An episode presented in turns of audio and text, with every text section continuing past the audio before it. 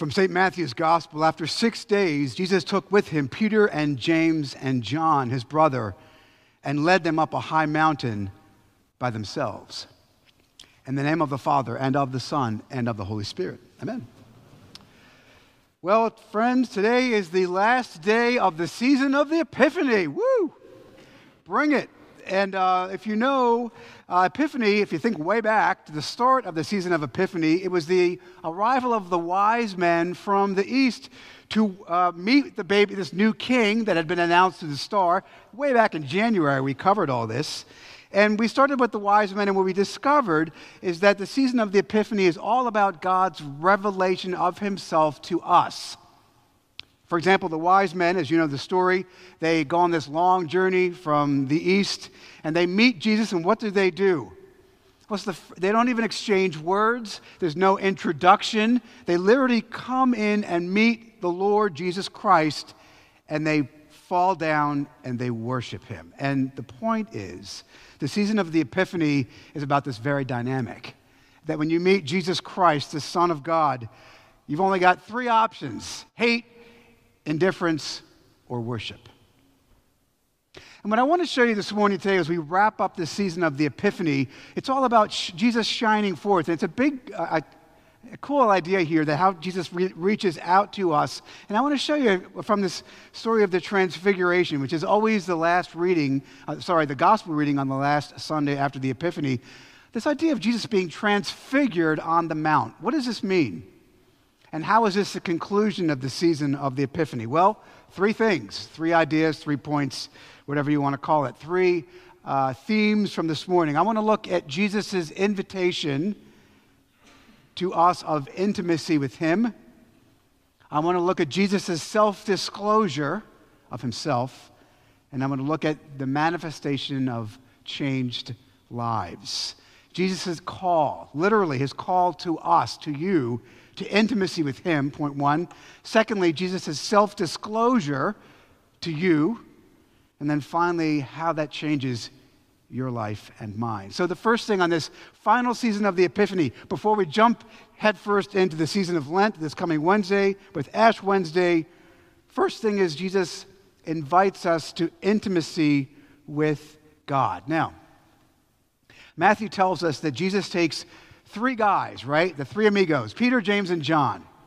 And he takes them up a mountain, and there's a little detail which goes right over our heads, but it's critically important. He takes Peter and James and John up a mountain by themselves. He could have just said he takes them up a mountain, period. Doesn't say that. He takes them up a mountain by themselves. Why is that important? Well, two big reasons. If you know your Old Testament, we just read it a minute ago, uh, Jesus, God reveals himself not always, but frequently on a mountaintop, Moses being the prime example. So these three Jewish guys and Jesus, also a Jew, going up a mountain, they know something's up. God reveals himself on mountains. And then, secondly, Jesus takes Peter, James, and John, just the three, the inner circle, up the mountain by themselves. Why? He is calling them to a special, close, listen, intimate relationship with Him. That's why He calls them up by themselves, to, be, to, to introduce to them an intimate relationship with Himself.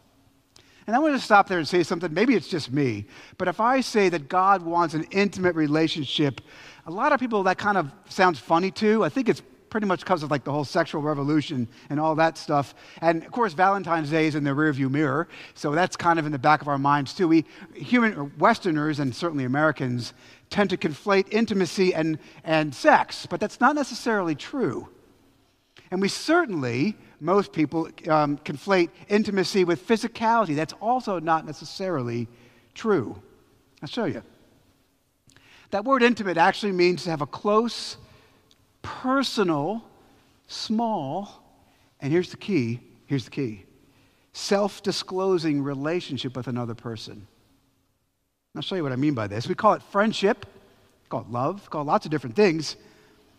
But think about all the people that you know. If you were to open up the, your contact list on your iPhone, right? I've got thousands of people in there. People that I don't even remember who they are, right? Come across names, who in the world is that? Uh, But think about all the people that you know, right? Your circle of people, your acquaintances. Think about it like concentric circles, right? There's everybody that you know, right? The people that live on your street, people in your HOA, people you maybe uh, see when you walk the dog, whatever. And then you might call those acquaintances. Then you have these occasional friends, right? The ones you go out with maybe once a month for a, a, cocktails or something. And then you have closer friends. And then you have the core. And it might only be one or two or three people in that core. That's kind of the point. Well, stop and think about it for a second. What is it that actually defines those concentric circles inward? What is it? What, def- what makes a friendship a friendship, what makes a friendship intimate, is our willingness to self disclose to another, right? I mean, think about it logically. If you were to go to Publix and as you're checking out, I always pick on Publix. I don't know why. So you go to the, you go to Target, right? And on your way to Target, and you start telling your, the checker about all your marital problems. They're going to think you're a weirdo, right? And you would be. The reason being, the reason is you are self disclosing out of context. You see my point? What makes a relationship intimate, stay with me, is self disclosure. Self disclosure, when we tell somebody something that we wouldn't tell most people, and we do it, we tell them that, and we bring them into that. Why? Why? Because we trust them. Here's my point intimacy, whether with people or God in this context, is, an, is, a, is a decision that we have been agreed to be vulnerable with the other person. But let's just stop there and think for a second, all right? Okay, you with me so far? Intimacy is about vulnerability and self disclosure. So far, so good. Well, let me ask you a question, or make a point, I should say. From God's perspective, excuse me, from God's perspective, He already has an intimate relationship with you. In fact, I would submit this to you He knows everything about you. In fact, He knows more about you than you know about you. He knows the moment you're going to die, He knows what's going to happen to you this afternoon. He knows what you're going to have for dinner tonight. Do you? You may know, you might not. I don't. Scripture says that Jesus knows the number of hairs on your head. In Jeremiah 1 5, Scripture says, God says, Before I formed you in the womb, I knew you. See, God already knows everything about you already. You don't need to self disclose to Him. You can't help but self disclose to Him because He already knows. We say in the beginning of our Mass Almighty God, unto whom all hearts are open, all desires known, and from whom no secrets are hid, right?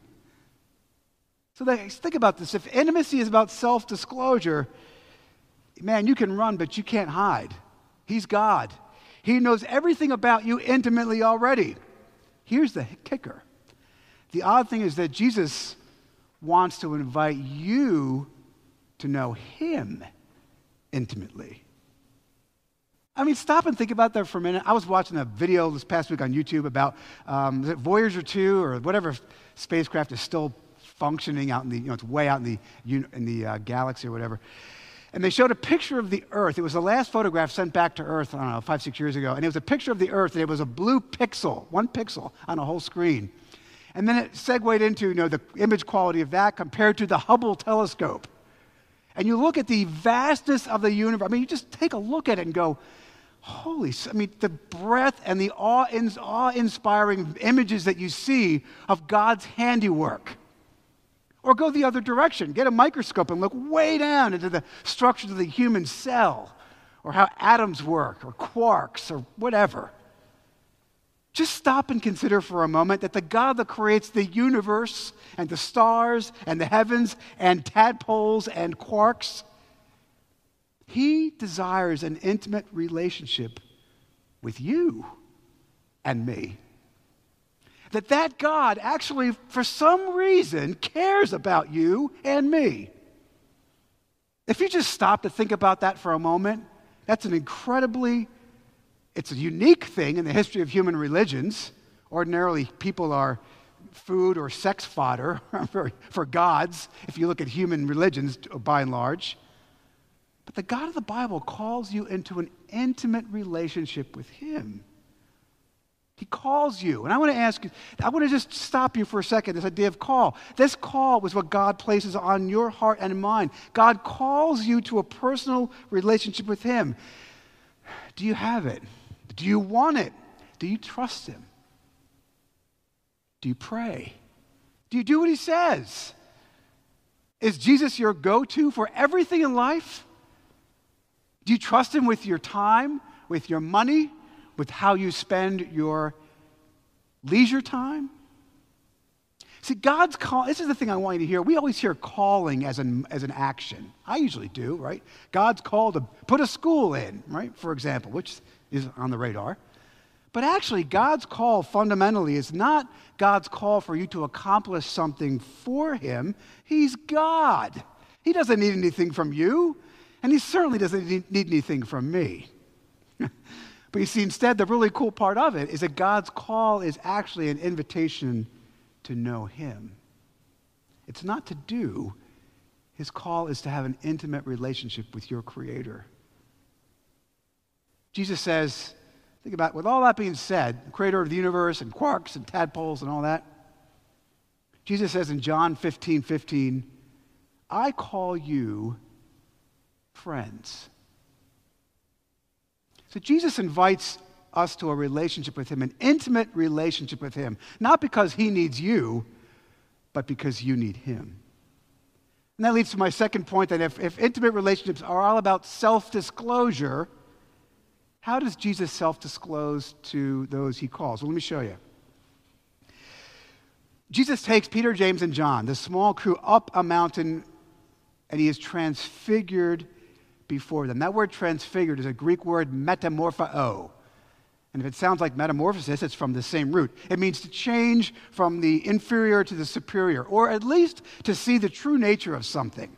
There was an old movie back in the 80s called Cocoon, remember that? And it was these space aliens, and they, were, they had regular human skin on them, but then they would peel their eyebrow, and you could see like light shoot out. It wasn't like, I know it was a cheesy movie, but I remember it. Uh, it's kind of like that. Jesus is transformed in front of them. His, he glows, his, his face shines like the sun.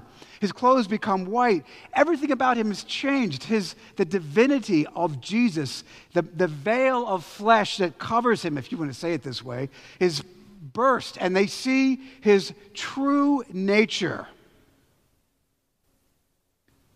Peter sees this. And he says something really funny. It sounds kind of stupid on the surface. He, he, they see this image of Christ's true identity, his self disclosure. And Peter says what any Jew would say man, we got to put a cover on that. We need three tents, right? What do you do with things that are too holy to see? You cover them, like the Ark of the Covenant, for example, right? And so Peter sees this and says, we got to I can't hand, we can't handle this. We got to cover these things up, not to protect them from me, but to protect me, Peter, from it. And then this, the light gets stronger. This vision comes to them of this over being overshadowed. And it says they were terrified and they fell. And it might have been, I don't there's a, an old icon I used to have. I think one of my daughters took it. I don't know. Kids. But it was an image, it was an icon of, of Jesus transfigured, Peter, James, and John, and they're literally like this. They're falling on the ground. They're terrified. They fall on the ground because they are so overwhelmed by the presence of God, that's all they can do.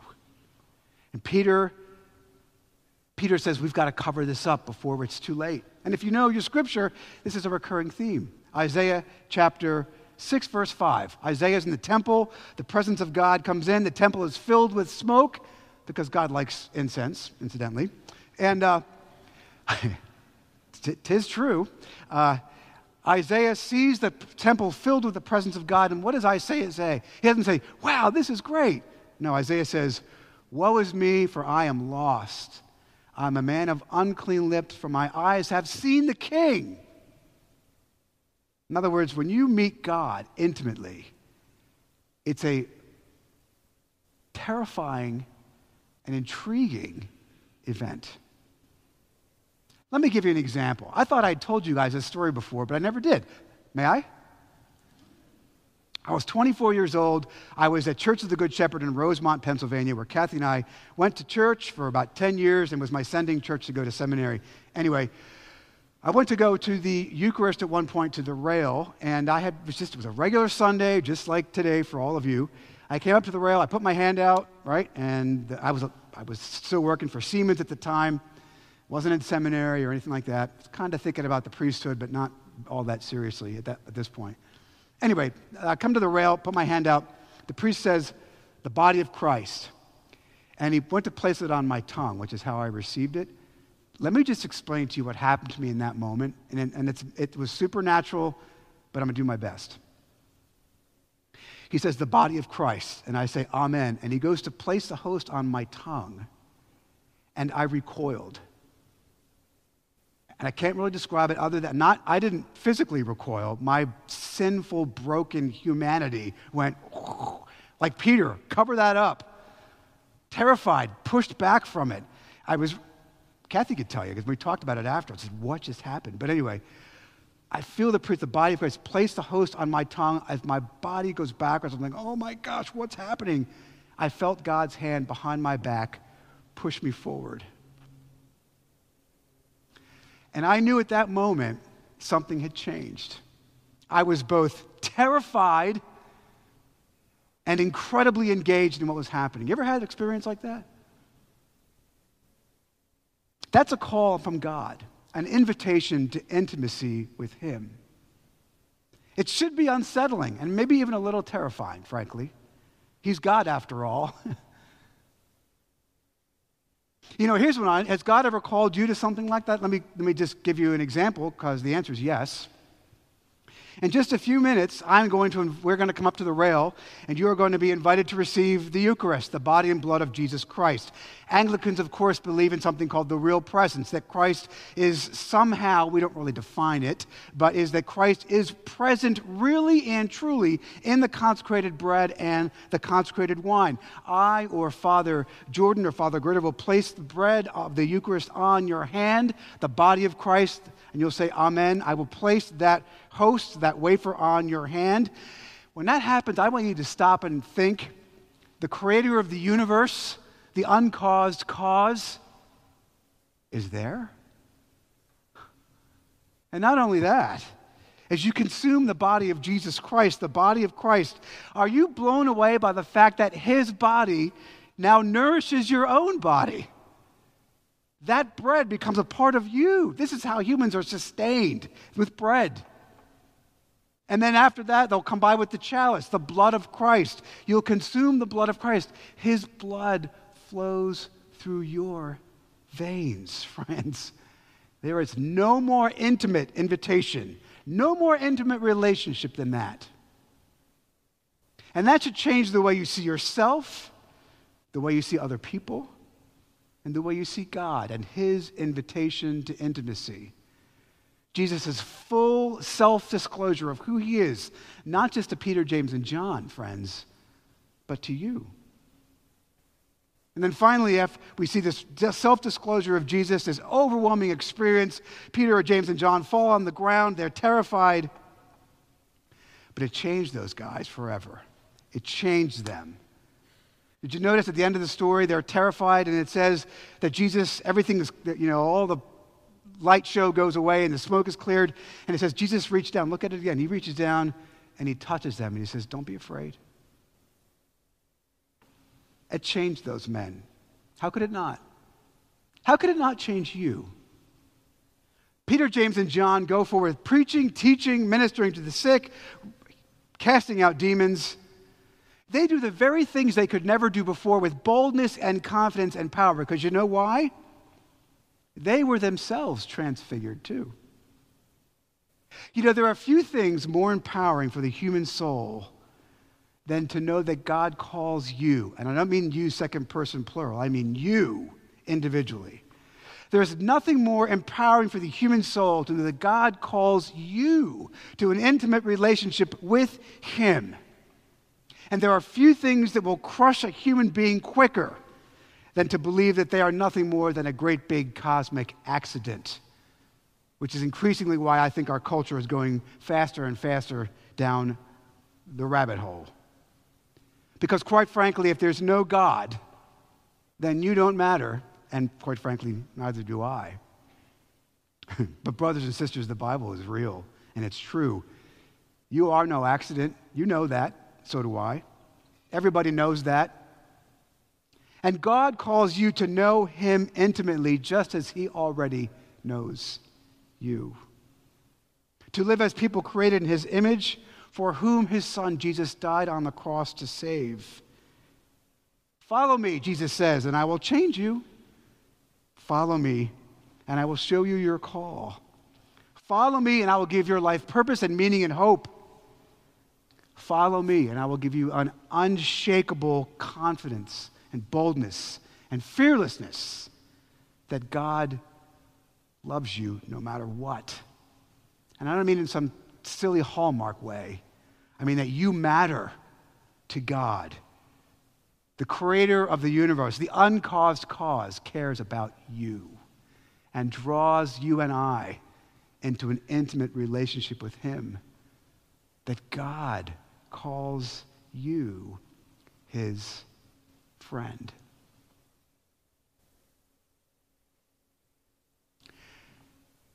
Shall we pray? Father, we thank you for your call on us. Draw us closer to you, Lord, as we head into Lent.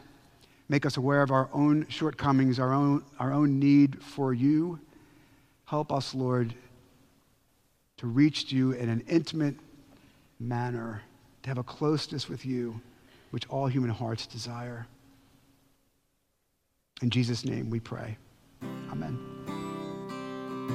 Thank you for tuning in to our Trinity Episcopal Church podcast. To find out more about the work God is doing through Trinity, visit us online at trinityburo.org and follow us on Facebook.